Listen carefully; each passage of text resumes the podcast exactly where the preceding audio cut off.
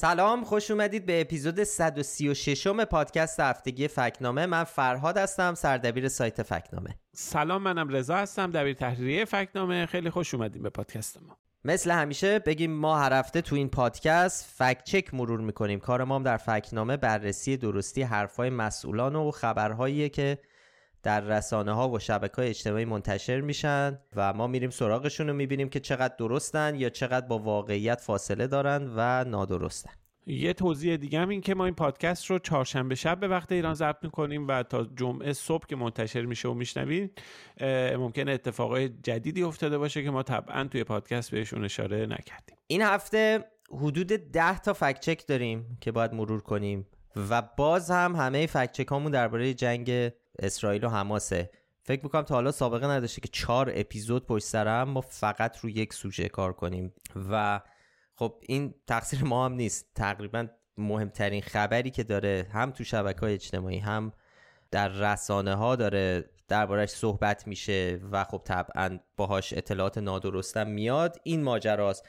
و همم هم درگیرش هم هستن. توی ایران حالا تو, ایران هم جمهوری اسلامی مسئولین اینها درگیر هستن. هم مردم هم با حساسیت موضوع رو دنبال می‌کنن و حجم تولید مطالب و اخبار در این باره توی شبکه های اجتماعی و رسانه ها خیلی خیلی زیاد و از همون روز اولم از بس حجم درگیری ها از اون روز اول حالا هفته اکتبر کشداری که در اسرائیل انجام شد و بعد بمباران غزه که این مدت ادامه داره و خب داریم می‌بینیم فیلماشو که هزارها فلسطینی کشته شدن. خب این باعث میشه که در واقع خیلی داغ بشه بحث ها و دو طرف به شدت بخوان علیه هم دیگه. به حال خبر پخش بکنن یا بولد بکنن اون موازهی که خودشون دارن رو. این هم همجور گفتم مختص ما نیست تمام فکت های دنیا هم دارن تمرکز اصلیشون روی این موضوعه. خب به جز سری کشورهایی که اتفاقات دیگه ای در کشور خودشون اتفاقات داخلی هم داره میفته مثل مثلا آمریکا که خب انتخابات ریاست جمهوری الان کاندیدا به شدت دارن. دنبال به دست آوردن کاندیداتوری حزبشون هستن و خب البته مثلا تو آمریکا ما تیراندازی داشتیم تیراندازی که در ایالت مین اتفاق افتاد. حالا ما احتمالا خبراشو شنیدید. ولی خب به هر حال آره دیگه عددها خیلی بالاست. میزان کشتاری که داره انجام میشه خیلی نگران کننده شده. واکنش هم همینجور داره شنیده میشه. خیلی صداها بلند شده از طرف هم کشورهای غربی هم خب طبعا کشورهایی که بیشتر کشور مسلمان که خب از همه اول هم سمت غزه ایستاده بودن. فکت چک هایی که می‌خوایم این دفعه دربارشون صحبت بکنیم بیشتر بررسی و درستی سنجی عکس و فیلم سعی می‌کنیم اینجا سریع همه رو مرور کنیم. البته اصل مقاله ها رو مثل همیشه در سایت یا شبکه های اجتماعی ما می‌تونید ببینید که فکر می‌کنم این دفعه اگر در جریان اون موضوع به خصوص نباشید کمک می‌کنه که راحت تر ماجرا رو دنبال کنید. هفته پیشم اعلام کردیم که مستند جدید فکنامه قرار پخش بشه. مستند کوتاه دوازده دقیقه ای اسمش از هکرهای نظام جنگ ایدولوژیک یا باجگیری دیجیتال. که دوشنبه 15 آبان ساعت پنج نیم عصر به وقت ایران می‌تونید این مستند رو از شبکه تلویزیون ایران اینترنشنال ببینید. اولین بار اونجا قرار پخش بشه و ما هم تقریبا همزمان با یکم تاخیر این ویدیو رو در یوتیوب و بقیه شبکه های اجتماعیمون منتشر می‌کنیم و نسخه صوتیش رو هم به زودی تو همین پادکست می‌ذاریم برای کسایی که خب فرصت نکردن تصویریشو ببینن. پس شد دوشنبه 15 آبان ساعت 5 نیم عصر از ایران اینترنشنال. یه نکته دیگه هم که خوبه بهش اشاره بکنیم اینه که به هر حال این روزها حجم زیادی از کار ما توی فکنامه درستی سنجی و اعتبار سنجی تصاویر و عکس ها و فیلم فیلمایی که توی شبکه های اجتماعی منتشر میشن خب طبیعی هم هست. فضای خبری تغییر کرده سرعت اینترنت افزایش پیدا کرده نسبت به گذشته. ابزارهایی که آدما باهاش خبرها رو می‌بینن به اشتراک می‌ذارن. خیلی فرق کرده. طبیعی هم هستش که به حال حجم مطالبی که با محتوای تصویری منتشر میشن خیلی بیشتر بشه عکس بیشتر باشه ویدیو بیشتر بشه و ما هم بیشتر در معرض فکت چک و درستی سنجی یه چنین چیزهایی قرار بگیریم که به هر حال دشواری های خاص خودشو داره. سختتر یه موقع شما یه متن رو می‌خواید فکت چک بکنید کاملا مشخصه. که کی گفته چی گفته کجا گفته. حالا بعد یه تصویری رو جلوی شما می‌ذارن به سختی باید بریم پیدا بکنیم. زمانش کی بوده مکانش چی بوده و اصلا زمینه ای که درش منتشر شده چی بوده. حتی توضیح دادنش هم سخته. یعنی خیلی وقت ما تو همین تجربه این هفته گذشته ما یه فکت رو منتشر کردیم. تو شبکه های اجتماعی هم گذاشتیم. خیلی اشتباهی متوجه شدن ما چی رو فکت چک کردیم چی رو داریم توضیح میدیم حتی توضیح دادن اینم کار سخت و نسبتا دشواریه که حالا خوبه بهش اشاره کنم. فکر کنم امروز بیشتر پستایی که داریم در واقع محتواشون همین تصویریه درباره ویدیوها و عکسایی که ما فکت چک کردیم. آره این هفتم این مشکل یه مقدار وجود داشت. ما سعی کردیم توضیح بدیم درباره فکت چک ها ولی گاهی از کامنت ها در توییتر و اینستاگرام حس می‌کردیم که بعضیا دقیق متوجه نشدن که منظور ما چی بوده. بعضی وقتا فکر می‌کنم هم تقصیر ماه بعضی وقتا. بعضی وقتا مخاطبا هممون همینجوریم. یه یه متنی رو سری می‌خونیم و چون یه بکگراندی داریم و یه ذهنمون درگیر یه چیز دیگه است بعد متوجه میشیم. برای همین ما از این هفته خیلی حساسیت بیشتری به خرج دادیم تو توضیح دادن یه سری از فکچک ها که خیلی با زبان ساده جمله های کوتاه این رو بتونیم راحت تر منتقل کنیم. چون یه ذره که جمله ها پیچیده میشه مخاطب سخته که دنبال بکنه. اینجا هم سعی می‌کنیم همین کار رو بکنیم. امیدوارم که بتونیم ماجرا رو دقیق توضیح بدیم. خب بریم سراغ فکچک ها که هر کدوم داستان خودشونو دارن.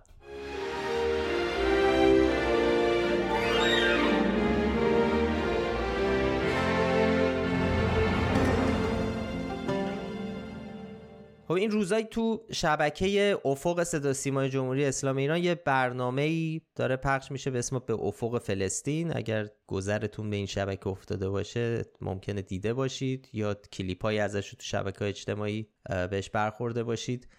مجری این برنامه سید حسین حسینی روز سوم آبان 1401 یه چیزایی رو درباره رابطه کوکاکولا و پپسی و اسرائیل مطرح کرد که در واقع که می‌گفت عواید خرید و مصرف این نوشابه ها در دنیا و در ایران نفعش به دولت اسرائیل می‌رسه. ما که دیگه می‌تونیم که دیگه کوکا نخوریم بله یعنی می‌تونه یعنی هر کی می‌تونه از خودش شروع کنه. من یه نکته بگم. بله این اونی که تو کشور ماست که تولید ایرانیه. ای خانوم نگید. تولید کارخونه های ایرانه. بله تولید کارخونه ایرانه ولی چه کسی است که نداند که شما با برند کوکا و پپسی دارید یه چیزی تولید می‌کنید؟ مگه ممکنه که به اصطلاح با سیویل رو ندید حق چیچیشون رو ندید حالا منم جسارتا فکر می‌کنم این ایرانیه. حالا من راجع به کالاهای آقا کارشناس اقتصادی اگه داریم کارشناس اقتصادی محترم اگه من آنلاینم به من پیام بدید. آقای دکتر میشه برنده نه نه. مثلا شرکت اینطوری استفاده کنید بهش ندید نه. این دیگه بالاخره حالا ببینید بحث پیچیده اقتصادی میشه من نمی‌دونم. ولی مطمئنا اینا ریشه در برند خب این ادعا البته چیز جدیدی نیست. بعضی خیلی ها شاید از بچگی هم یادمونه دوربر کوکاکولا و حالا بیشتر کوکاکولا و یه ذرم پپسی این حرفا بود. قدیم هم این چیزا بود که من مواضع ضد اسلامی دارن. آرزا یادت می‌گفتن لوگوشو برعکس کنی بله. میشه لا محمد لا مکه. که رمزگذاری این رمزگذاری ها خیلی فکر کنید کمپانی بخواد همچی کاری بکنه که مثلا یک میلیارد آدم رو چه مشتری بالقوه خودشو بخواد. بعد یک میلیارد مشتری بالقوه حالا می‌رسیم. یک میلیارد مشتری هزاران تا سهامدار بالفعل. یعنی اصلا اینا رو ول می‌کنن که حالا بریم بگذاریم آره. صحبت می‌کنن دربارش خلاص اصلا همونجور که شنیدی تو همین برنامه هم مجری دیگه این برنامه و همینطور مهمانشون آقای حمید رضا آصفی که دیپلمات و سخنگوی پیشین وزارت خارجه ایران بود درستی این گفته رو زیر سوال بردن. یعنی گفتن که درباره نوشابه داخل حداقل اینطوری نیست. خب همینجور که گفتی این شایعه خیلی قدمت طولانی داره. اما هر دفعه که یه اتفاقی میفته توی منطقه خاورمیانه و درگیری پیش میاد بین اسرائیل و حماس و اینها این شایعه دوباره میاد روی بورس میفته. توی هفته های اخیر هم همین اتفاق افتاده بود. یه سرچی که ما کردیم دیدیم که مثلا خبرگزاری فارس توی همون هفته دو تا گزارش یکی توی تاریخ 29 مهر و یکی دوم آبان منتشر کرده بود با همین مضمون که گفته بود کوکاکولا یکی از شرکت هایی که وابسته است یا حامی اقتصادی اسرائیل؟ خب قبلا هم فراوون مطلب منتشر شده. حالا ما یه سری نمونه ها رو توی گزارش که نوشتیم فکت که روی سایت گذاشتیم آوردیم. مثلا یه مطلبی از سایت مشرق نیوز رو گذاشتیم. تاریخش مال سال 1391 که یه مطلب از سال 85 1385 گذاشتیم از خبرگزاری مهر که ادعا شده بود که بخشی از فروش و درآمد سود کوکاکولا و پپسی مستقیما میره اسرائیل. این مسئله عجیبی که حتی توی اسناد رسمی جمهوری اسلامی هم اومده. وزارت امور خارجه جمهوری اسلامی سال 1389 یه فهرستی رو تحت عنوان شرکت های سهیونیستی آماده می‌کنه میفرسته مجلس. که توی اون اسم خیلی از برندهای مشهور از همه از لوازم آرایشی بگیرید تا مواد خوردن اینا. توش هست به عنوان شرکت های سهیونیستی که کوکاکولا و پپسی هم توشون اومده.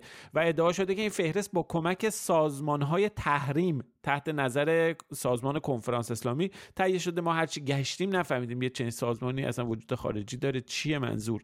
چه زمانی شکل به هر حال ما اینا رو به عنوان سابقه آوردیم توی مطلب گذاشتیم توی محدود به ایران هم قطعا نیست. توی خارج از ایران شاید اصلا با آب و تاب و با یه حجم بیشتری اتفاق افتاده باشه. تو ایران حداقل در همین حد مشرق نیوز و فارس و مهره توی کشورهای دیگه مسلمون واقعا تحریم هم کردن. مثلا تو سال 2014 یه سری رستوراندارای مسلمون هندی اومدن کوکاکولا رو تحریم کردن به زن ارتباط با اسرائیلیا. توی سال 2002 همین اتفاق توی مالزی افتاده. خیلی جاها. توی جوامع مسلمان داخل اروپا افتاده. یه زمانی حتی رفتن یه برند مکه کولا درست کردن برای رقابت با کوکاکولا. یه سری مثلا مسلمانا می‌گفتن ما مکه کولا می‌خوریم کوکاکولا نمی‌خوریم و پپسی نمی‌خوریم. اینا قصه با مزه داره. یعنی یه تاریخچه‌ای داره که میشه رفت دنبالش. خیلی سوژه خوبیه برای گزارش نوشتن و قصه داره خلاصه.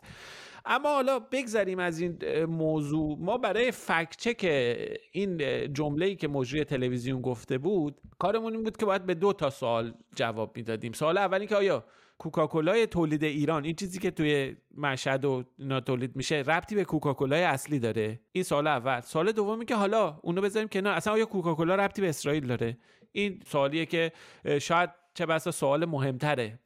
به یه توری توطعه قدیمی سعی بکنیم که جواب بدیم. خب بیا اول یه تاریخچه ای بگو از شرکت خوشگوار که تولید کننده کوکاکولا در ایرانه و اینکه آیا می‌تونیم با منابع و مدارک و شواهد موجود بفهمیم که از فروشش در ایران چیزی می‌رسه به اسرائیل یا نه؟ نه خب اسرائیل که چیز سهله. به خود کوکاکولای اصلی هم ارتباطی نداره. خود این شرکت هم بارها و بارها بیانیه داده. که ما هیچ ارتباطی با حتی کوکاکولا اصلی نداریم. لایسنسمون و اسانسمون و اینا رو یه جای دیگه می‌گیریم از شرکت های واسطه دیگه می‌گیریم و هیچ ارتباطی نداشتیم و نداریم. خب سابقه این شرکت خوشگوار مشهد که یه مدت خیلی طولانی شایعه شده بود وابسته به آستان قدس رضویه. حتی توی رسانه ها هم نوشته بودن. مثلا خبرگزاری مهر قدیما نوشته بود شرکت خوشگوار مال آستان قدسه که نیست. یه شرکت خصوصیه. حداقل در ظاهر بر اساس اطلاعات عمومی شرکت خصوصی از سال 1336 هم فعالیت می‌کنه. یه دوره هم به واسطه شرکت نوشاب که همین خوشگوار خریده بوده تلاش کردن که واقعا لیسانس کوکاکولا بگیرن نمایندگی رسمی بشن که اونم بعدا خوردن به تحریما اواسط دهه 60 متوقف شد. اما به حال این شرکت مشخص مالک و بنیانگذارش یه آقای به اسم محمد جعفر یزدیه که سال 1392 هم از دنیا رفته ولی همچنان این خانواده یزدی شرکت رو اداره می‌کنن. خود این شرکت هم در طول دورهای مختلف بارها بیانیه داده واکنش نشون داده به ادعایی که هرچند میشه. گفته که این شرکت اصلا به کوکاکولا نه بابت حق فرانشیز نه برای استفاده از آرم و license هیچ چیزی خارجی پرداخت نمی‌کنه. چیزایی هم که لازم داره همونجوری که گفتیم از ایرلند می‌خره و هیچ زمانی هم با کوکاکولا و آمریکا ارتباطی نداشته دیگه چه برسه به اسرائیل. اما خب حالا سوال بعدی اینه که آیا اساسا کوکاکولا و پپسی در جهان فروششون به اسرائیل کمک می‌کنه یا نه؟ ببین در چند لایه در ادعای ارتباط اینها با اسرائیل مطرح شده. یکی که مثلا اصلا گفتن یه سری اینا شرکت های اسرائیلی هن.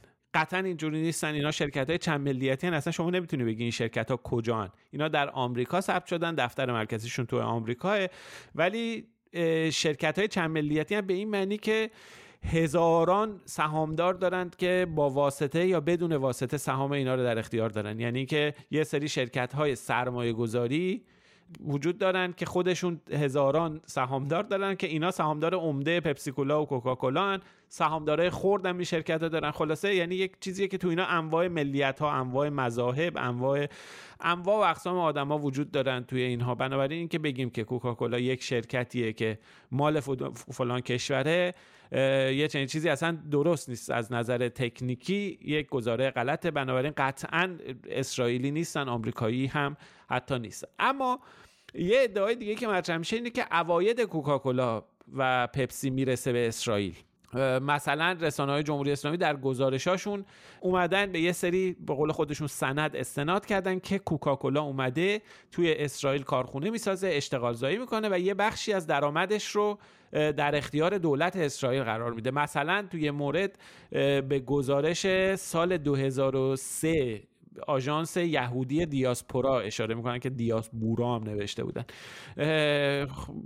یه گزارش که مال 20 سال پیش ما اصلا گزارش رو پیدا نکردیم که توی میگن که توی اون گزارش گفته بوده که کوکاکولا 4.5 درصد فروش سالانه شو و پپسی هم همینطور که هر کدوم بالغ بر 3 و دو دهم میلیارد دلاره. اینا اینو میدن به اسرائیل گذاشتن کنار می‌ذارن کنار برای اسرائیل. خب یه چنین چیزی صحت نمی‌تونه داشته باشه. اولا که خب چنین گزارشی رو ما پیدا نکردیم. هیچ منبع معتبری رو ندیدیم که به چنین گزارشی استناد کرده باشه. اتفاقا چند جا دیدیم که رد کردن یه ادعاهای کلی. بعد از اون طرف هم این عدد و رقمایی که میگن انقدر بزرگ هست که بشه با قطعیت گفتش که چنین ادعایی نمی‌تونه درست باشه. ببین صحبت 6 و خورده میلیارد دلاره. خبرگزاری فارس گفته 6 خورده میلیارد دلار 20 سال پیش کوکاکولا و پپسی دادن به اسرائیل. خب این عدد خیلی عدد بزرگیه. این عدد ما داریم درباره دو تا شرکتی صحبت می‌کنیم که سال 2021 مجموع درآمدشون کمتر از 20 میلیارد دلار. یعنی باید بپذیریم اینا یک سوم درآمدشون رو بردن دادن درآمد خالصشون رو بردن به عنوان کمک دادن به اسرائیل. بدون اینکه سهامداراشون بفهمن یواشکی بفهمن. خب این میشه با قطعیت گفت غیر ممکنه اسناد مالی هست کاملا مشخصه و هیچ اثری از اینکه این شرکت میاد منابع مالیش رو به اسرائیل میده وجود نداره. یه تئوری توطئه قابل رده. یه تئوری توطئه با قطعیت میشه گفتش که قابل رده. اما یه مسئله دیگه وجود داره اونم اینه که کوکاکولا خب برند خودش رو به نمایندگی های مختلف کارخونه های مختلف میفروشه واگذار می‌کنه به سرمایه گذاران محلی محدود به اسرائیل هم نیست. توی خیلی جاهای دنیا این اتفاق میفته که میان لیسانس کوکاکولا رو می‌خرن اجازه تولید رو می‌گیرن فرمولا رو می‌گیرن و اینا شروع می‌کنن به عنوان بیزینس های داخلی با سهامدارای خاص خودشون شروع می‌کنن کسب و کار را میندازن اشتغال زایی می‌کنن. بخشی از منابعشون رو هر جوری که دلشون بخواد هزینه می‌کنن میرن کمک می‌کنن کار خیریه می‌کنن. مال خود اسرائیل توی اتفاقا در سال 2016 خبر تأسیس کارخونه کوکاکولا در غزه با این عنوان که منتشر شد که به داره اشتغال زایی میشه اینجا. 150 نفر الان بعدا هزار نفر میرن سر کار. توی رامولا کارخونه داشته تأسیس کرد یعنی توی فلسطین بوده و تو خیلی کشور دیگه. اینا ارتباط تشکیلاتی و مالی با کوکاکولا و سهامدارای کوکاکولا ندارن. اینا کسب و کارهای محلی هن. به این معنی که شما رفتی یه نمایندگی گرفتی حالا اومدی داری کاسبی می‌کنی دلت می‌خواد اینقدر از درآمدی که داری رو بری پرداخت کنی به فلانجا. مثلا شما یه سوپر دریانی داری می‌خوای بری به مسجد محلتون کمک بکنی. اگر که یه شرکت مادر سوپر دریانی یا مثلا بودن در فلانجا اینا ارتباط بده ممکنه یه کسب و کار محلی در یه دوره یه کارخونه کوکاکولای در یه دوره در یه شهر اسرائیل یه کاری کرده باشه و جمعوری مالی کرده باشه کمک مالی جمعوری کرده باشه یا اشتغال کرده باشه. این ارتباطی به کوکاکولای اصلی یا پپسی یا کارخونه ای که یا سهامداران اصلی اون نداره بلکه یه چیزی بوده که کسب و کار محلی رفته این کارو کرده کما اینکه بقیه کسب و کارهای محلی هم این کارو می‌کنن. تو مالزی هم یه شرکت کوکاکولا مالزی هم ممکنه بره مثلا کمک بکنه به مسجدی که اونجا هستش. آیا این وقت مثلا جزء کمک شرکت کوکاکولا به مساجد و توسعه چیزی میشه که بعد برن کوکاکولا رو تحریم کنن؟ نه اتفاقا.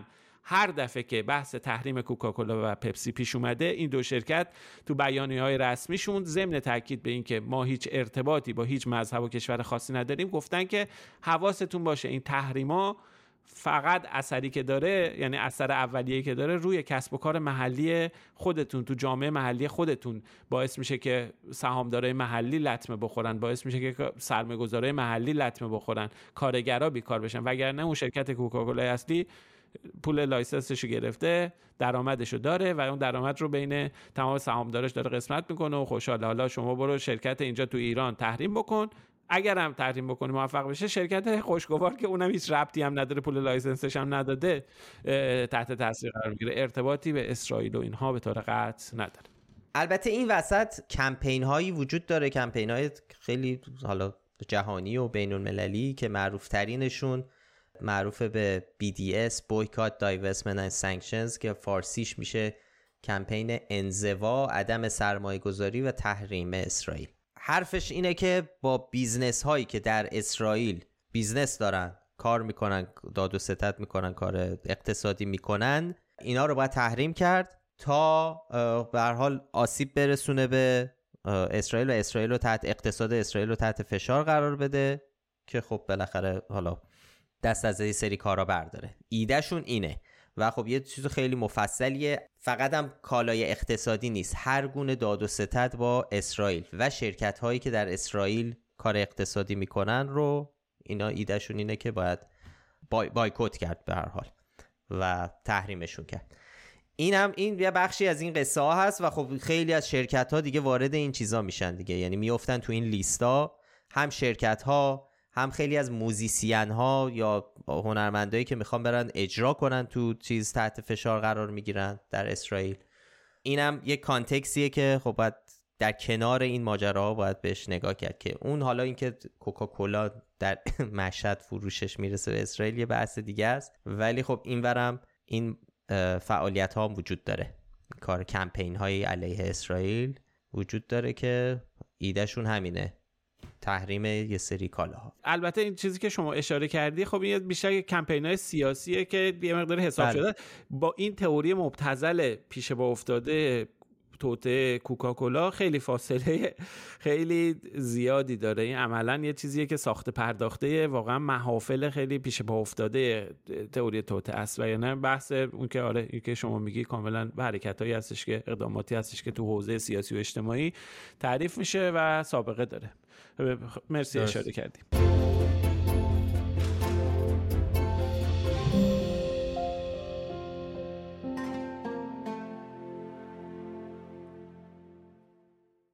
این روزا با بالا گرفتن جنگ حماس و اسرائیل یه بحث قدیمی خیلی مطرح میشه و اونم اینه که این ایده که آیا دولت یا حکومت مستقل فلسطین قبل از جنگ جنگ 1947 اولین جنگ بین فلسطینیا و اسرائیلی ها و یهودی هایی که تازه می‌خواستن کشور درست بکنن در این سرزمین وجود داشته یا نه؟ این توضیح رو هم باید بدیم که پاسخ به این سوال کار دشواریه. به این معنی که خب کار مورخ و کارشناسای علوم سیاسی و و به نظر می‌رسه جواب مورد توافقی تو این زمینه وجود نداره. البته اینم بگم بیشتر کسایی که خب همه می‌دونن که کشور به اون معنی یه دولت مرکزی فلسطین وجود نداشته. چون قبلش که بخشی از اسپانی بوده و بعد از اینکه عثمانی سقوط می‌کنه تصرف و کنترل بریتانیا در میاد. حرف بیشتر اینه که یک سرزمین رسمی به اسم فلسطین بوده و یه عده دیگه از خارج اومدن و اونو غصب کردن. این ایده ایه که دارن حالا مخالفای اسرائیل دارن میگن. به حال هواداران ایده فلسطین اشغال شده خیلی سعی می‌کنن حداقل تو شبکه های اجتماعی که خب سطح بحثای ذره پایین تره سعی می‌کنن با استفاده از شواهد و مدارکی که می‌تونن پیدا بکنن حالا عکس و فیلم و اینا اون حرف خودشون رو بالاخره براش تاییدیه پیدا بکنن. این هواداران ایده فلسطین اشغال شده یه مصاحبه ای از خانوم میر رو پخش می‌کنن که اونجا داره میگه که از سال 1921 تا 1948 یعنی زمان تأسیس اسرائیل ایشون گذرنامه فلسطینی داشته I'm a Palestinian. From 21 until 48 I carried a Palestinian passport. There was no such thing in this area as Jews and Arabs and Palestinians. There were Jews and Arabs. میر تو این ویدیو 16 ثانیه میگه من یک فلسطینی هستم. از 1921 تا 1948 پاسپورت فلسطینی داشتم. در این منطقه چیزی به عنوان یهودی ها، عرب ها و فلسطینی ها وجود نداشت. یهودی ها و عرب ها وجود داشت. که حالا آقای مجید تفرشی تاریخ نگار و نویسندم.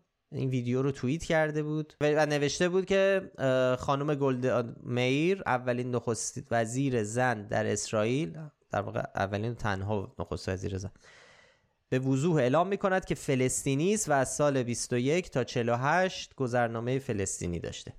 حالا واقعیت چیه؟ در قدم اول ما رفتیم و کل مصاحبه رو شنیدیم. و رضا اگه می‌خوای برای ما توضیح بده که تو چه context ی این مطرح شده و خانم میر داشته چی می‌گفته؟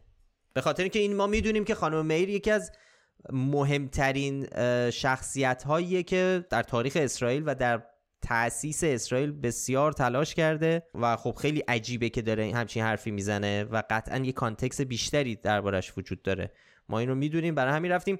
اصل ویدیو رو ببینیم که در تو چه پس زمینه ای داره. این صحبت ها رو می‌کنه. ببین این ویدیو یه بریده 16 ثانیه از یک مصاحبه 25 دقیقه‌ای مال سال 1970 میلادی با یه تلویزیون بریتانیایی. بحث بین میر و مجری بحثی که جریان داره اونجا در مورد آوارگان فلسطینیه و افرادی که قبل از این توی این سرزمین زندگی می‌کردن بیجا شدن و توی اردوگاهی توی اردن زندگی می‌کردن. میر میگه که ما قبلا اینجا بودیم توی اون سرزمین به اینجا برگشتیم. که مجری خب ازش می‌پرسه میگه دو هزار سال پیش میر جواب میده که بله تفاوت عرب هایی که این سوی اردن هستن با اون طرف عرب های شرق و غرب کرانه رود اردن با اونهایی که این طرف هستن چیه؟ فلسطینی ها کجا به دنیا آمدن؟ همه این منطقه پیش از جنگ جهانی اول چی بوده؟ وقتی بریتانیا قیمومیت فلسطین رو دریافت می‌کنه فلسطین چی بوده؟ فلسطین اون وقت یه سرزمینی بین مدیترانه و مرز عراق بوده. مجری اونجا ازش می‌پرسه این سوال خیلی سوال مهمیه میگه یعنی شما میگید چیزی به اسم فلسطین وجود نداشت؟ میر و اونجا به سراحت جواب میده میگه نه. شرق و غرب کرانه رود اردن فلسطین بود. منم یه فلسطینی هستم به اون معنی. از 1921 تا 1948 هم پاسپورت داشتم. در اون منطقه چیزی به عنوان یهودی ها و عرب ها و فلسطینی ها وجود ندارن. ببین ببین میر این بخشی از این جمله که الان اومده بریده شده و پخش شده رو در واقع داره بخشی از استدلال خودش مطرح می‌کنه که اثبات بکنه این منطقه‌ای که الان بهش میگن فلسطین یعنی کرانه باختری و اینجا هستش. این یه بخشی از یک سرزمین بزرگتری بوده که موجودیت کشور واحدی نداشته. میگه اگر که بخوایم قائل به فلسطین باشیم از دریای مدیترانه تا مرز عراق کل اردن و اینا رو الان همه رو باید بگیم فلسطین. اگه بخوایم به یه چنین چیزی استناد کنیم. یعنی دقیقا این جمله رو که الان به عنوان یه سندی از وجود فلسطین اومده خانم میر در واقعیت توی این مصاحبه داره به عنوان استدلال خودش برای زیر سوال بردن یه چنین سابقه و یه چنین در واقع گفتمانی یه چنین بحثی داره این, این رو داره مطرح می‌کنه. یعنی شما اومدی از صرف نظر از اینکه چه موضعی داریم ما درباره توی مطلبم نوشتیم اولش هم آفر شما گفتی ما درباره بحث تاریخی بحث اینکه کی داره درست میگه درباره تاریخ فلسطین اینا اصلا بحث نمی کنیم قضاوت هم نمی کنیم صلاحیت ورود به این بحث هم نداریم بحث کارشناسی بین مورخا که اتفاقا اختلاف نظر هم سرش هم وجود داره. ولی ما الان داریم میگیم که شما که اومدین ویدیو رو پخش می‌کنی به عنوان یک سند در واقع داری بخشی از استدلال طرف رو برای رد کردنش داری به عنوان سند به نفع خودت مصادره می‌کنی بدونی که اشاره بکنی که این بخشی از استدلاله. اگر ممکنه تو بیای استدلال یه نفر زیر سوال ببری. ولی باید توضیح بدی که آره بعدش هم اینو میگه جملهش این بوده این بوده. بدون اشاره شما یه بریده رو بیاری بذاری و از اون بخوای که به نفع خودت مصادره بکنی و گفتمان خودت رو اثبات بکنی این یک حرکت گمراه کننده است و ما هم به همین دلیل بهش نشانه گمراه کننده دادیم. این تاکید خیلی هم رو ماجرای پاسپورت فلسطینی داشتنه. یعنی یک رسمیت خیلی حالا دیپلماتیک و جهانی و حقوقی میده به مسئله فلسطین. فقط اینم باید در نظر بگیریم که خب عکس ها و مدارکی وجود داره از اینکه این پاسپورت فلسطینی که خانم میر میگه چیه. پاسپورت فلسطینی در واقع پاسپورت و مدارکیه که دولت بریتانیا صادر می‌کرده و اصلا روش علاوه بر لوگوی حکومت بریتانیا بالاش هم نوشته بریتیش پاسپورت و پایین بزرگ نوشته پلستاین که نشون میده که ما داریم با چی صحبت هر چی صحبت کنیم یعنی دولت فلسطینی نبوده که بخواد این پاسپورت رو صادر بکنه. همینطور به جز اینا هم حالا ما یه اشاره خیلی کوتاهی هم کردیم به مدارکی که از شیمون پرز رئیس جمهور و نخست وزیر سابق اسرائیل منتشر میشه و دست به دست میشه که مدارک درخواست شهروندیشه. یعنی یه بخشی از اون اون صفحه‌ای که نشون میده ما اصلش رو پیدا کردیم در سایت های رسمی دولتی اسرائیل که در واقع بخشی از مدارکیه که اون در سالهای اولیه تأسیس اسرائیل درخواست شهروندی اسرائیل میده و اون بالا چون هنوز دولتی به اسم اسرائیل به وجود نیومده اون بالا نوشته حکومت فلسطین ولی حکومت government of Palestine. این government of Palestine همون پلستاین و فلسطین زیر نظر بریتانیاست همچنان. کما اینکه خب الان ما تو آمریکا هم داریم دیگه مثلا government تگزاس داریم government کالیفرنیا داریم.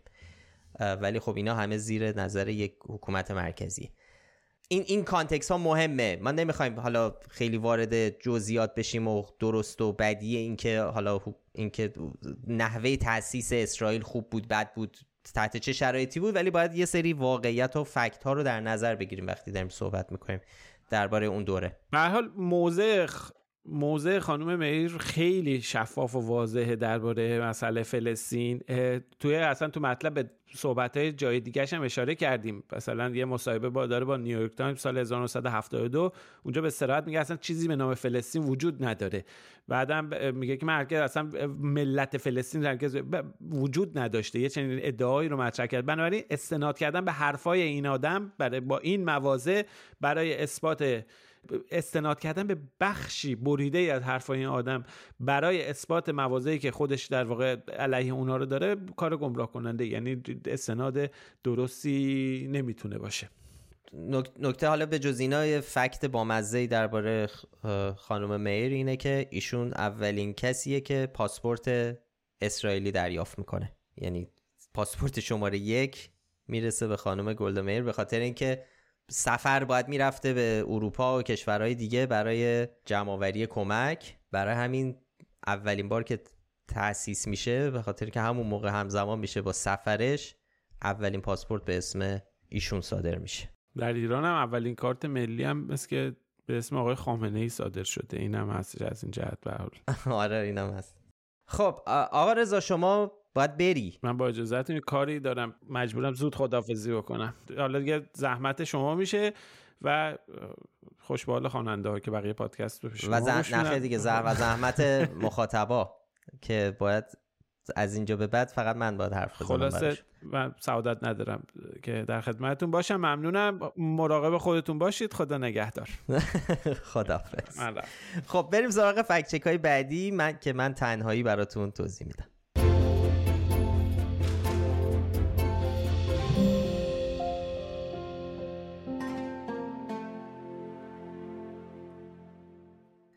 خب قبل از اینکه بریم سراغ پنج تا فکت چک بعدی که می‌خوایم دربارشون صحبت کنیم لازمه که یک کلمه رو یکم دربارش حرف بزنیم. کلمه ای که این روزا زیاد به کار برده میشه نه فقط در ایران در همه جا. و اونم کلمه پالیووده یا پلیوود. پالیوود از دو کلمه ساخته شده یعنی پلستاین و هالیوود. ایدش هم اینه که به حال اون چیزی که فلسطینی ها از حالا رنج و درد و مصائب خودشون دارن به دنیا نشون میدن بخش زیادیش ساختگیه و و نمایشیه و واقعیت نداره و دارن رسانه ها رو و افکار عمومی رو فریب میدن. این اسلام چیز جدیدی نیست. همین یکی دو روزه ساخته نشده. از سال 2005 وارد ادبیات حالا سیاسی تا حدی شده غیر ادبیات غیر رسمی سیاسی و در سال 2005 با مستندی ساخته ریچارد لندس مورخ آمریکایی که سابقه تدریس تو دانشگاه بوستون داشته. یه مستندی می‌سازه به عنوان پالیوود به نقل از منابع فلسطینی که اونجا خیلی تمرکز روی ماجرای کشته شدن محمد دوره است در سال 2000 در انتفاضه دوم که و اونجا تشکیک می‌کنه در روایت رسمی که از طرف فلسطینی ها ارائه شد و اینکه اون پسر بچه ده ساله محمد دوره که کنار پدرش بود حتما خیلی یاد اونایی که حالا همسنای ما تا بزرگتر هستن یادشونه که سال 2000 تقریبا تمام دنیا تحت تاثیر اون ویدیویی قرار گرفت که یه پدر و پسری پناه گرفته بودن پشت یک بشکه و در بین آتش دو طرف اسرائیل و فلسطینی قرار گرفته بودن. و اونجا خب پسر کشته میشه. روایت هم اینه که به ضرب گلوله اسرائیلی ها کشته میشه. حالا این مستند تردید جدی وارد می‌کنه در این روایت و نظر این مستند اینه که تمام اینا ساختگی بوده و فلسطینی ها یه برنامه ریزی کرده بودن که این ماجرا رو بندازن این صحنه سازی رو بکنن که طرف اسرائیلی رو مقصر نشون بدن. حالا ما وارد این قصه نمیشیم. منم کامل ندیدم این مستند رو. ولی به هر حال حرف و حدیث زیاده بالاخره دور این کشته شدن محمد دوره. یه صفحه ویکیپدیای خیلی مفصلی هم داره. تمام اینا رو توضیح داده میشه داده. لاقل در version انگلیسیش بسیار مفصل و با جزئیات. حالا ما نمی‌خوایم وارد اون قصه بشیم. ما داریم می‌خوام بگم ریشه کلمه پالیوود از اینجا میاد. و ایدهش هم اینه پالیوود یعنی اینکه فلسطینی ها دارن مظلوم نمایی می‌کنن کشته سازی می‌کنن برای اینکه طرف اسرائیلی رو قاتل و جانی نشون بدن. حالا این ایدهش اینه. فکت چک هایی که الان می‌خوایم دربارشون صحبت کنیم همه تو این دسته قرار می‌گیرن. و این ایده هم اینه که اینا همه ساختگیه. اون چیزی که شما دارید می‌بینید واقعی نیستن و اینا بازیگرن. بریم سراغ اولیش که معروف ترینشه نه فقط در ایران در همه جای دنیا بسیار خبرساز شد. سعی می‌کنم درست توضیحش بدم چون حتی با تصویر و ویدیو هم ما تو شبکه اجتماعی دیدیم بعد از اینکه fact check اون رو منتشر کردیم. خیلیا بازم گیج شدن که چی به چیه این قصه. پس بریم که ببینیم می‌تونم درست توضیح بدم یا نه؟ احتمالا خیلیاتون یه اینفلوئنسر حالا بهش میگیم اینفلوئنسر بگیم فعال اینستاگرامی غزه رو دیدیم که تو روزهای اولیه حمله حماس و درگیر آغاز درگیری ها بین حماس و اسرائیل یه ویدیویی نشون از خودش منتشر کرد که داره خوشحالی می‌کنه از دیدن موشک هایی که به سمت اسرائیل داره از طرف حماس پرتاب میشه. الله اکبر. الله اکبر میگه خوشحالی می‌کنه و میگه وای چه صدای زیبایی این موشک ها دارن میرن اون سمت.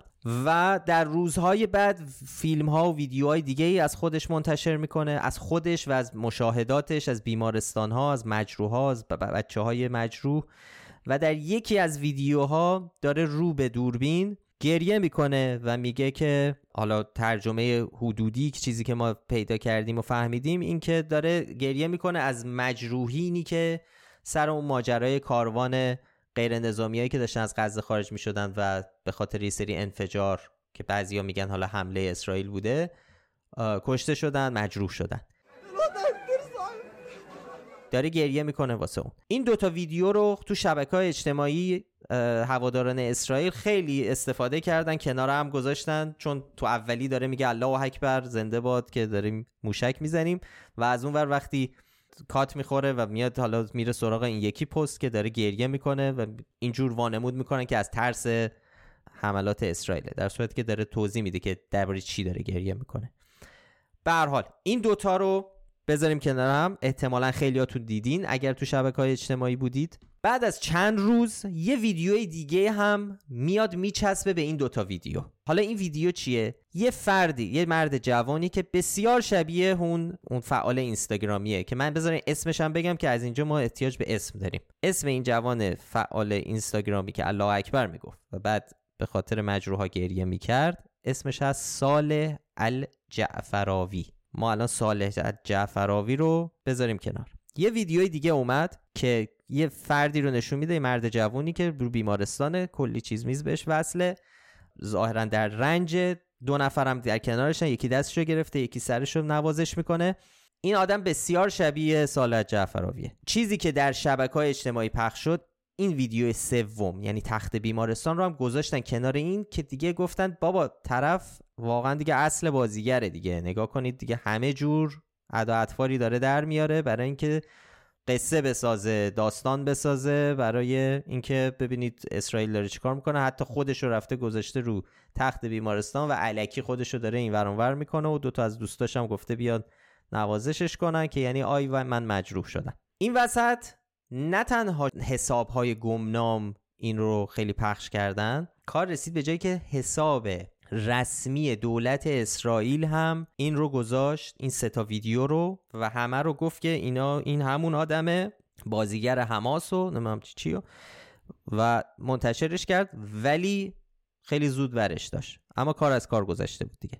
بسیار این پخش شده بود و تقریبا همه باور کردن که اون کسی که روی تخت بیمارستانه همون صالح جعفراویه که ما اون ویدیوها رو ازش دیده بودیم. حالا بعد این وارد خب فضای فارسی هم شد.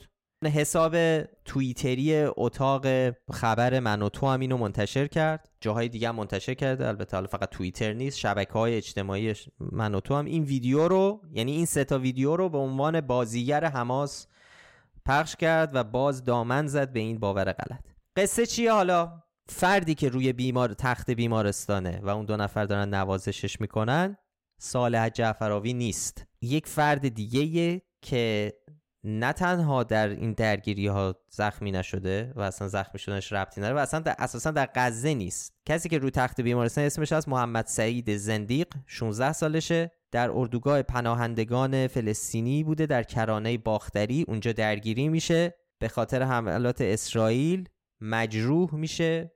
پاشو از دست میده و اون ویدیویی که ما داریم و این ماجرا هم در مرداد اتفاق میفته. یعنی ماها قبل از شروع این درگیری ها به بیمارستان میفته و الان و بعدا مرخص میشه. ولی با پاش قطع شده ما از شواهد در ویدیو و عکس های بعدی که از آقای زندیق می‌بینیم می‌تونیم مطمئن بشیم که کسی که روی بیمارستانه سال جعفراوی نیست جوان دیگری است در جای دیگری از فلسطین.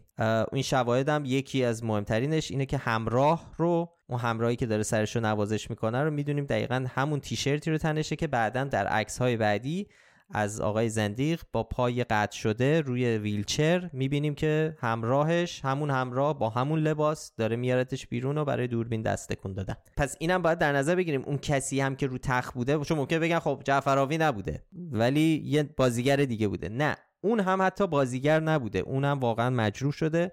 اسنادش موجوده. یعنی قشنگ می‌دونیم که کجا مجروح شده به چه ترتیب و اصل پست ها موجوده. به حال این یه چیزیه که من سعی کردم الان توضیح بدم. امیدوارم که درست توضیح داده, داده باشم. چون با وجود اینکه ما بارها تو شبکه اجتماعی سعی کردیم به ساده ترین شکل اینو بنویسیم و خلاصش بکنیم ولی باز خیلی ها ظاهرا نمی‌خوان قبول کنن.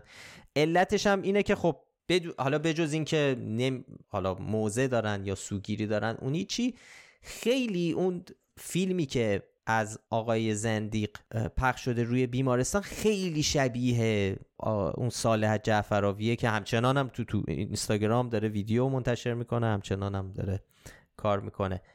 خیلی شباهت داره. هم مدل ریش چش و ابرو لاغر از اون زاویه خیلی شباهت داره. برای همین خیلی نمی‌تونن قبول کنن که این اون نیست. ولی خب ما می‌تونیم قاطعانه می‌تونیم مطمئن باشیم که این دو نفر یکی نیستن. ما هم فقط تنها کسی نیستم البته که فکت چکر همونجوری که گفتم همه جا پخش شده این و این بحث پالیوود این مفهوم پالیوود و بازی کردن فلسطینی ها و نمایش بازی کردن فلسطینی های بحث خب خیلی جهانیه. یعنی تمام هوا یه چیزیه که خب خیلی از هواداران اسرائیل طرفدارشن و تو همین راستا سعی می‌کنن محتوا تولید کنن. ولی خب همینجور که الان خواهید دید بسیاری از اینها نادرستن فیلم های قدیمی استفاده می‌کنن یا اصلا فیلم های بی ربط رو کنار هم می‌ذارن یا فیلمی که اصلا ربطی به غزه نداره رو ربط میدن به غزه و فلسطین. این از اولی. این امیدوارم واضح بوده باشه. حالا ولی خب از اونجایی که همه بیشتر این فکچک هایی که الان می‌خوایم توضیح بدیم مربوط به تصاویر فیلم و عکس هستن.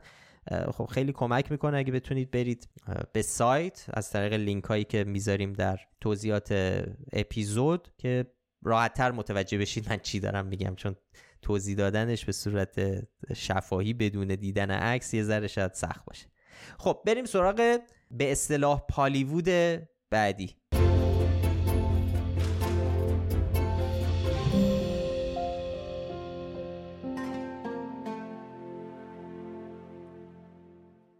فکت که بعدی هم که خیلی یه ذره اونم توضیح دادنش پیچیده شد. درباره یه عکسی از در واقع سه عکس از یه دختر که بعضی از کاربرا تو شبکه اجتماعی سه عکس رو کنار هم منتشر کردن که توی هر سه عکس یه دختر بچه که به نظر می‌رسه در شرایط بحرانی و حمله موشکی یعنی جون سالم به در برده با یک لباس در آغوش سه مرد مختلف در حال جابجایی. یعنی ما سه تا عکس داریم. از یه دختر که داره که سه مرد مختلف دارن نجاتش میدن.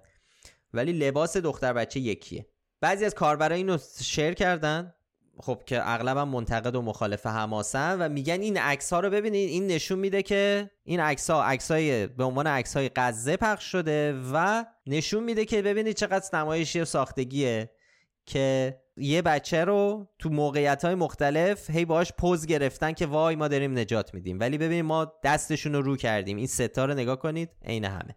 این ادعایی که دارن می‌کنن مخالف های حماس و های فلسطین. خیلی هم زیاد به این مسئله پرداختن. مثلا نوشتن که ظاهرا ارتش اسرائیل کار و زندگیشو رها کرده و با F-15 افتاده تو کوچه پس کوچه های غزه دنبال این دختر بچه هی با موشک میزندش. اینا هم تا حالا سه بار نجات دادنش. حالا سوال اینه که قضیه این عکس چیه؟ هر سه عکس واقعی.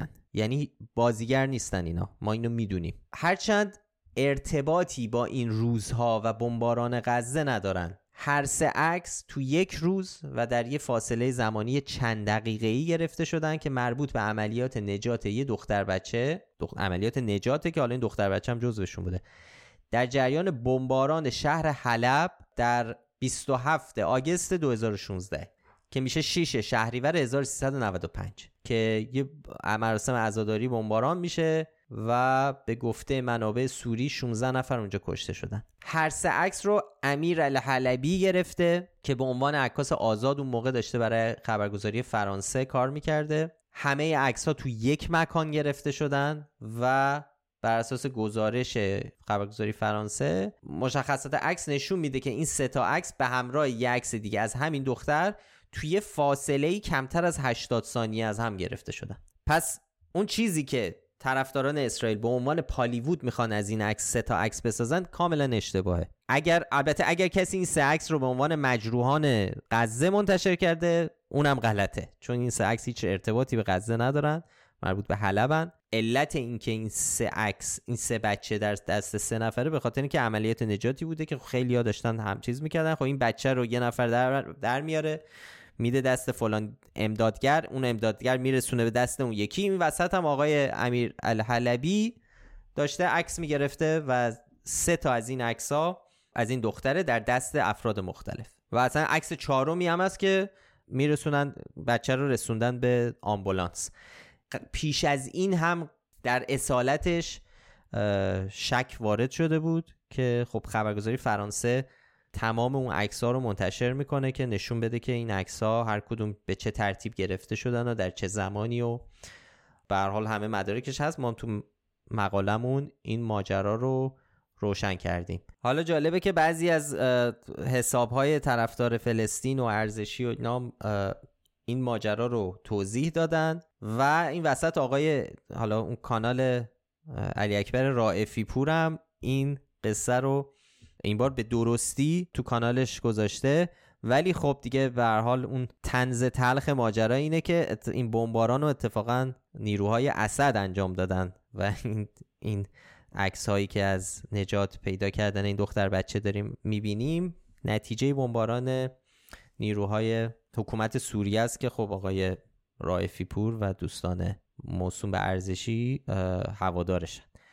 بریم سراغ دو تا فکچک دیگه که موضوع اونا هم خب البته پالیوود و اصطلاحا پالیوودیه ولی درباره تکون خوردن جسد هر دوشون.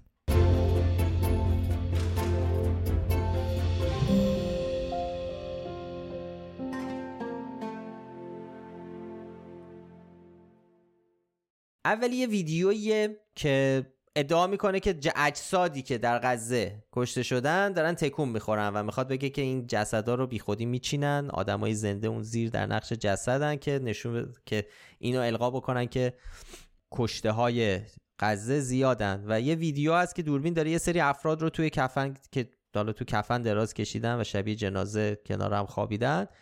و خب یکی از اینا تکون می‌خوره و ظاهرا انگار مثلا سرشو میخارونه. قشنگ دستش تکون می‌خوره و داره به وضوح زنده است. ماجرا چیه؟ این ویدیو هیچ ارتباطی به غزه نداره هیچ ارتباطی به این جنگ نداره. این ویدیو ده سال پیش گرفته شده در تاریخ 6 آبان 1392 در حساب کاربری روزنامه مصری البدیل در یوتیوب با عنوان اعتراض نمادین دانشجویان هوادار اخوان المسلمی در دانشگاه الازهر مصر. و هیچ ارتباطی و نه اونا قصد داشتن که صحنه سازی بکنن برای بالا نشون دادن تعداد کشته ها و نه چی یه بخشی از یک حالا یه جور پرفورمنس اعتراضی بوده از طرف همونجور که گفتم دانشجویان دانشجویان هوادار اخوان مسلمین و اصلا ده سال پیش این ویدیو گرفته شده ولی بارها و بارها با توضیحات مختلف تو شبکه های اجتماعی دست به دست شده. اخیرا هم نه سالهاست این اتفاق هی میفته سر هر ماجرایی مخصوصا در خاورمیانه به خاطر حالا اون کفنهایی که هست. از این ویدیو داره استفاده میشه به عنوان حالا تو کانتکس های مختلف برای پخش کردن اطلاعات نادرست. اصلا اساسا این روش در نقش مرده خوابیدن و اینجور حالا اعتراض های نمادین و حالا فقط محدود به خاورمیانه نیست. خیلی وقتا برای اعتراض به یک حالا یا کشدار یا تعداد تلفات بالا یا توی موردی که ما دو سال پیش داشتیم و خیلی پخش شد که نمونهش ویدیویی بود که در وین یه سری از اکتیویستا داشتن اجرا می‌کردن. یه سری آدم در نقش کشته شده ها یا تلفات تغییرات اقلیمی خوابیده بودن رو زمین این وسط باد می‌زنه یک پلاستیک یکیشون میره بالا و طرف حالا کسی که در نقش جنازه بوده پلاستیک رو دوباره می‌کشه سرش. و اینو به عنوان سندی برای تقلب در کشته سازی های کرونا اون کسایی که فکر می‌گفتن خطر کرونا رو کم جلوه بدن استفاده می‌کردن در صورتی که اونا نمی‌گفتن ما مردیم اینا یه performance بود در وین. اخیرا هم دوباره از همون ویدیو استفاده شد توی context دیگه. سر ماجرای جنگ در اوکراین هم دوباره از همون ویدیو استفاده شد. این بار برای اینکه بگن اوکراینی ها دارن این صحنه سازی ها رو انجام میدن.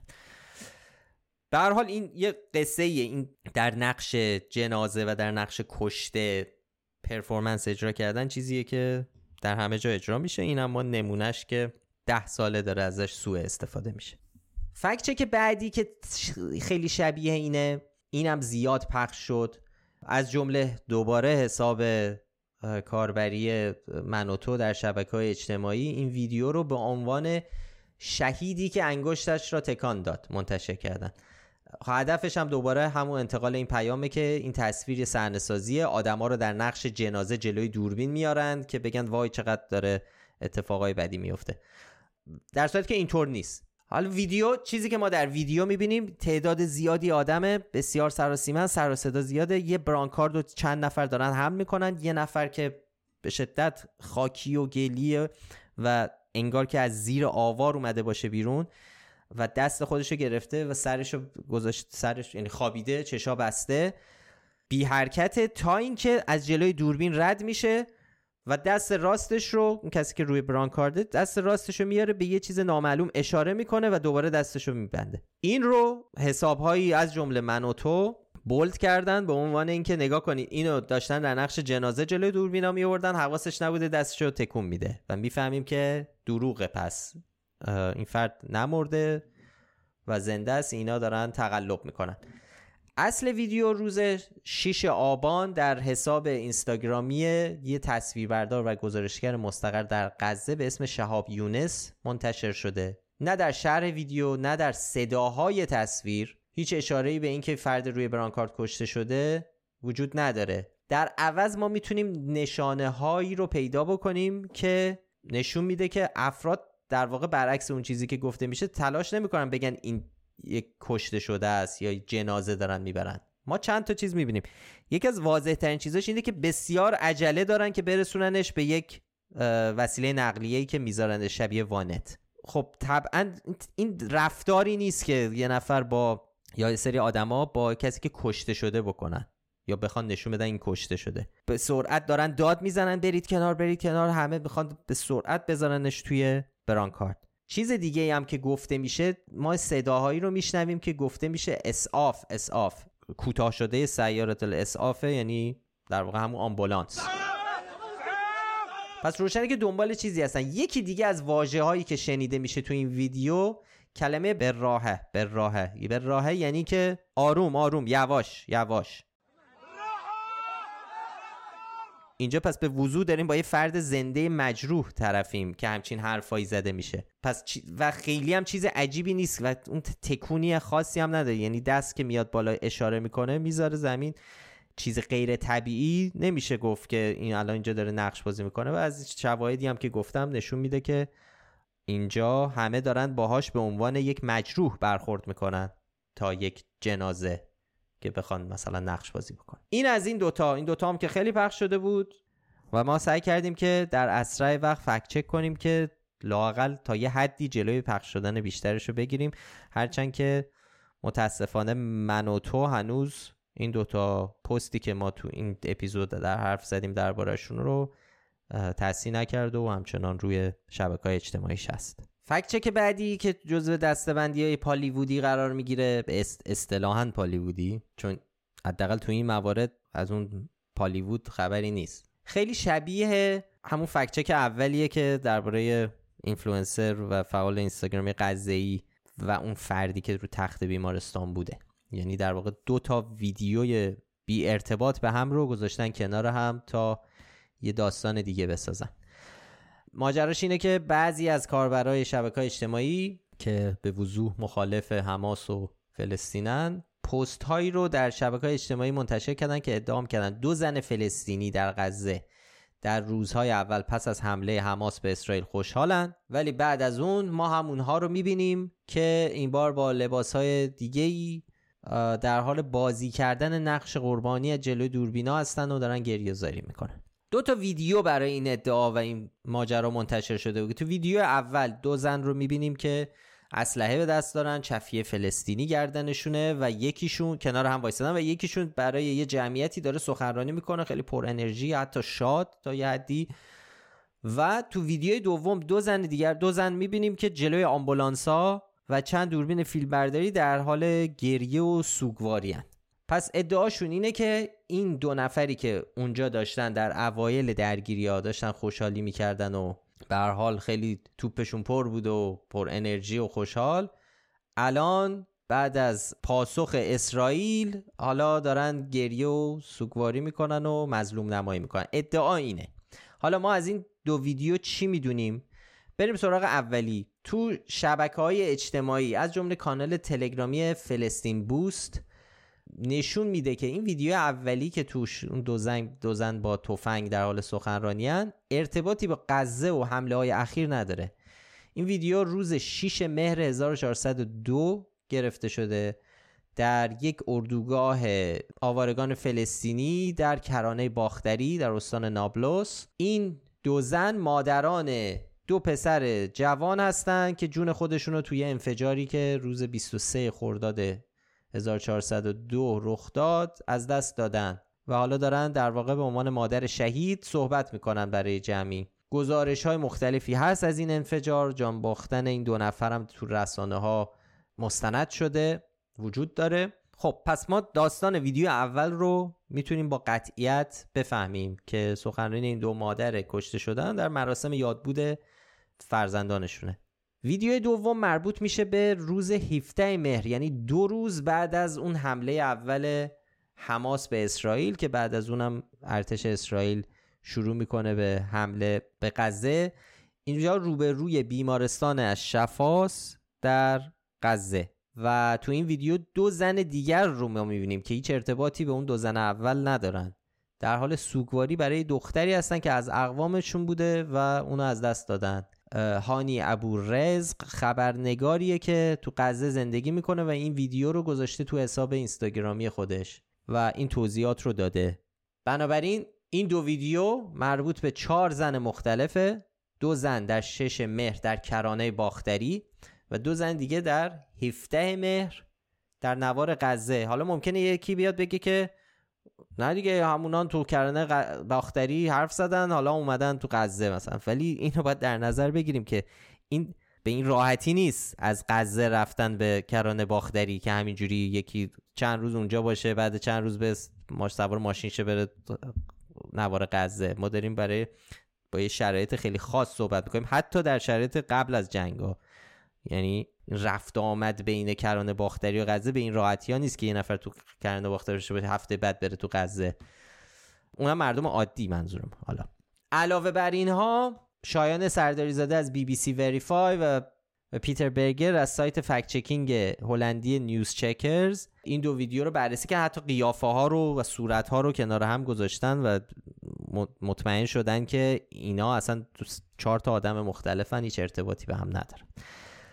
خب این از فکت چک هایی که تو دستبندی حالا به اصطلاح پالیوود قرار می گرفت اگر تو شبکه اجتماعی باشید یا حتی اگه یه سرچی هم بکنید این کلمه رو در توییتر یا تو اینستاگرام بر می‌خورید به این ادعاهایی که با, با این هدف داره پخش میشه و اینکه بیشتر اون چیزی که ما داریم از فلسطین می‌بینیم و اون چیزی که به عنوان حالا تو گیومه جنایات اسرائیل داره پخش میشه اینا همه صحنه سازیایی هستن که فلسطینیا دارن انجام میدن و از این خبرام نیست. یعنی ادعای این پالیوود اینه.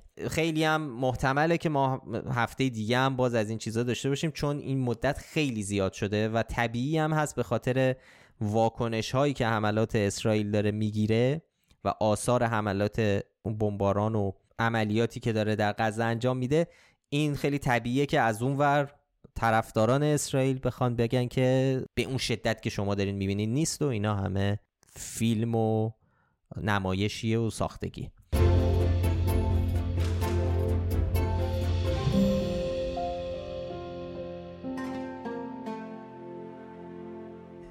آخرین فکچکی که می‌خوایم دربارش حرف بزنیم یه تصویری بود که اون هم باز در شبکه اجتماعی خیلی پخش شد ویدیویی چیزی که تو در ویدیو می‌بینیم تعداد زیادی چادر در یک دشت بسیار وسیع.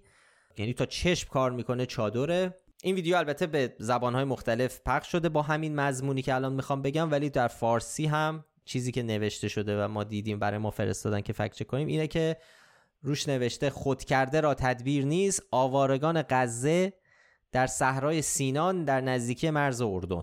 در نگاه اول کسی که اگر اون صحرای سینا اون فضای طبیعی اونجا رو بدون چه شکلیه می‌فهمه که خب یه ذره یه جای کار میلنگه. چون ما در افق کوه می‌بینیم.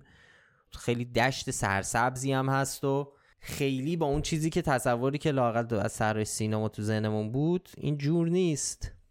و یک پرچم قرمز دیگه هم که ما اینجا باید حواسمون باشه اینه که اصلا شبه جزیره سینا یا صحرای سینا اصلا بخشی از خاک مصر و مرزی با اردن نداره. یعنی در واقع بخش باریکه ای از اسرائیل خاک اسرائیل ارتباط بین صحرای سینا و اردن رو قطع می‌کنه. هیچ مرز مشترکی نیست و اصلا غزه مخصوصا غزه که در شمال صحرای سینا مرز مشترک داره و مرز رفع همونجاست بسیار دوره از مرز اردن. در واقع نمی‌تونه اونجا باشه. خب این از این که دوستمون که اینو نوشته حتی نقشه هم نگاه نکرده. ولی بگذریم از این. ولی وقتی سرچ می‌کنیم این ویدیو رو می‌بینیم که این ویدیو قبلا در ده اکتبر 2023 یعنی 18 مهر از طرف یک کاربر اتیوپیایی در تیک تاک منتشر شده.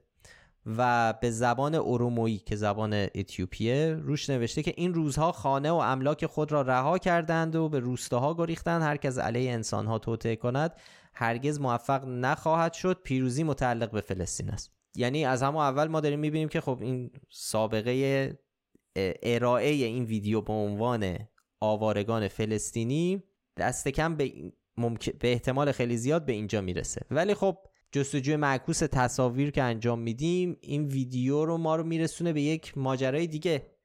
و می‌فهمیم که این اصلا ربطی به نه تنها غزه نداره که هیچ ارتباطی اصلا به خاورمیانه هم نداره. این یک فستیوالیه در سپتامبر 2023 یعنی بیشتر از یک ماه پیش با عنوان فستیوال کالاچاکرا که عنوان طولانی تر داره که از من نخواهید که اون عنوان رو بخونم چون خیلی سخته. ولی در همین حد می‌دونیم که فستیوال کالاچاکرا در تبت برگزار میشه. کالاچاکرا معنی حالا تحت و لفظیش میشه به معنی چرخ بیپایان زمان که یک رویداد مذهبیه که تو اون رویداد آموزه های کلیدی آین بودایی به پیروان منتقل میشه و معمولا هم اون حالا سخنران یا واعظی که میاد اونجا صحبت می‌کنه باید جز رده های بالای روحانیت بودایی باشه یعنی لاماها باید یک لاما باشه. و حتی گزارش هایی هست از همین فستیوال به نقل از مثلا کمپین بین المللی برای تبت که توی گزارشی به فشارهای مقامات چینی برای محدود کردن شرکت کننده ها تو این فستیوال اشاره کرده بود می‌دونید که خب دولت چین بسیار کنترل داره در فعالیت های بودایی های تبت و خب همچین گرد همایی قطعا خیلی به مذاقش خوش نمیاد در این اندازه ها و خب گزار... توی همین گزارش ویدیوهایی هست از این فستیوال که همخانی داره با اون ویدیویی که به عنوان آوارگان فلسطین پخش شده و ما می‌تونیم مطمئن باشیم که این هیچ ارتباطی با فلسطین نداره و دقیقا کجا و چه زمانی ضبط شده.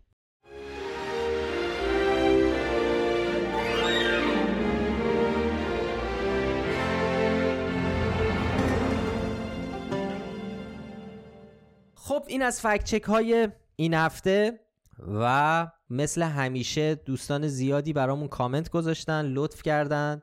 خیلی ممنونیم از سینا، عاطفه، حسین، ازقر، آرپاد، سامی، محمد، البرز، فرهاد، آرش و پارسا. چند نفر هم ایراد گرفته بودن از صدا که ظاهرا لول نبوده مثل اینکه لول یعنی موسیقی بلندتر از صدای من و رضا بوده که آقا افشین گفته که حواسش هست که پیش نیاد. اگر همچین مشکلی بوده برای چند نفر خب حتما باید بهش دقت کرد. مهردادم برامون کامنت گذاشته و ابراز لطف کرده به ما. و تو کامنتش نوشته که پنجشنبه صبح داشته تلویزیون رو نگاه می‌کرده دیده در تلویزیون اشاره کردن به همون عکسایی که ادعا می‌شد از ما هفته پیش حرف زدیم از سران حماس که می‌گفتن هوش مصنوعیه ولی ما نشون دادیم که اینا هوش مصنوعی نبود و عکس های واقعی قدیمی هن. حتی قدیمی مثلا در حد قبل از 2010 اصلشون هم پیدا کردیم دربارش حرف زدیم و برای ما مهرداد نوشته که تو تلویزیون اون قصه رو دوباره اووردن دربارش حرف زدن و گفتن که اون عکس ها هوش مصنوعیه. کنارش هم ظاهرا زده بوده واقعیه یا کیکه. که حالا اگه می‌دونین جریان واقعی یا کیک رو دیگه دیگه توضیح ندیم. ولی خب خیلی عجیبه دیگه. بله دیگه این یکی از مشکلاتیه که وقتی یه چیزی پخش میشه و اگر مواظب نباشیم حالا البته از تلویزیون یه مملکت قاعدتا بعیده ولی خب حالا خیلی صدا سیمای جمهوری اسلامی به این چیزا وقعی نمی نهد و خلاصه از این حرفا زیاد دیدیم. ولی خب بله دیگه ما هفته پیش درباره اون ماجرا حرف زدیم. عکس های حماس ولی مثل اینکه همچنان در تلویزیون این قصه به عنوان هوش مصنوعی پخش شده دوباره. علی هم برامون نوشته پیشنهاد می‌کنم در مورد پنجا پنجا فکر می‌کنم منظورش در مواردیه که نتیجه قطعی قطعی وجود نداره در مورد ماجرا. مثل ماجرا بیمارستان مثل ماجرای سربریدن کودکان در اسرائیل. گفته در حد یک جمله نظر فکت چکرهای بین المللی رو منشن کنید. من فکر می‌کنم البته کامنت منظورشون این باشه که ما می... سعیمون می‌کنیم که این کارو بکنیم و حتی خیلی وقتا بعضی از تحقیقاتی که داریم می‌کنیم اون را اونا هم یا نتیجه تحقیقات روزنامه نگاران تحقیقی رو هم ما وارد اون بررسیمون و اون داستانی که داریم تعریف می‌کنیم می‌کنیم. شاید بعضی وقتا منشن نمی کنیم که این از کجا آمده چون یک مخلوطی از تمام یافته های خبرنگاران و محققان مختلف بین المللی ولی نکته خوبیه حتما هم سعی می‌کنیم اینو مد نظر داشته باشیم که جداگونه بگیم کی چه نظری داشته کی چه چیزی منتشر کرده. خب اینم از کامنت ها و اینم از اپیزود 136 م خیلی ممنون که پادکست فکتنامه رو میشنوید. مثل همیشه اگه پیشنهادی به ذهنتون رسید یا نظری درباره کار ما داشتید یا انتقادی می‌تونید در Castbox، یوتیوب، تلگرام، اینستاگرام، Threads و X یا همون توییتر سابق برامون کامنت بذارید. ضمن اینکه خیلی خوشحال میشیم این پادکست رو به بقیه هم معرفی بکنید. و در ضمن اگه سوژه‌ای به ذهنتون رس به ذهنتون یا در جایی دیدید به چشمتون خورد و فکر کردید که می‌تونه یا لازم fact check بشه حتما برای ما بفرستید. ترجیحاً هم در تلگرام یا اینستاگرام اگه برامون بفرستید خیلی ما راحتتر و سریعتر می‌تونیم ببینیم. ولی هر جایی که براتون راحتتر بود می‌تونید برامون سوژه پیشنهاد بدید. برای پیدا کردن ما هم کافی اسم فکنامه رو به فارسی یا انگلیسی در هر جایی که باش پادکست گوش می‌کنید جستجو کنید. ما همه قسمت های پادکست رو در کانال تلگرام و در کانال یوتیوب فکنامه هم منتشر می‌کنیم. ما هر هفته لینک مطالبی رو که بهشون اشاره کردیم در اون اپیزود در بخش توضیحات پادکست می‌ذاریم که راحتتر بهشون دسترسی داشته باشید. کاورهای اپیزودها رو هیلا نیکو طراحی می‌کنه. موسیقی پادکست رو باربد بیات ساخته و تهیه کننده پادکست هم افشین صدریه آدرس سایت ما هم هست فکنامه وقتتون بخیر و خداحافظ. و اگر رزام اینجا بود که می‌گفت مراقب خودتون باشید و خدا نگهدار.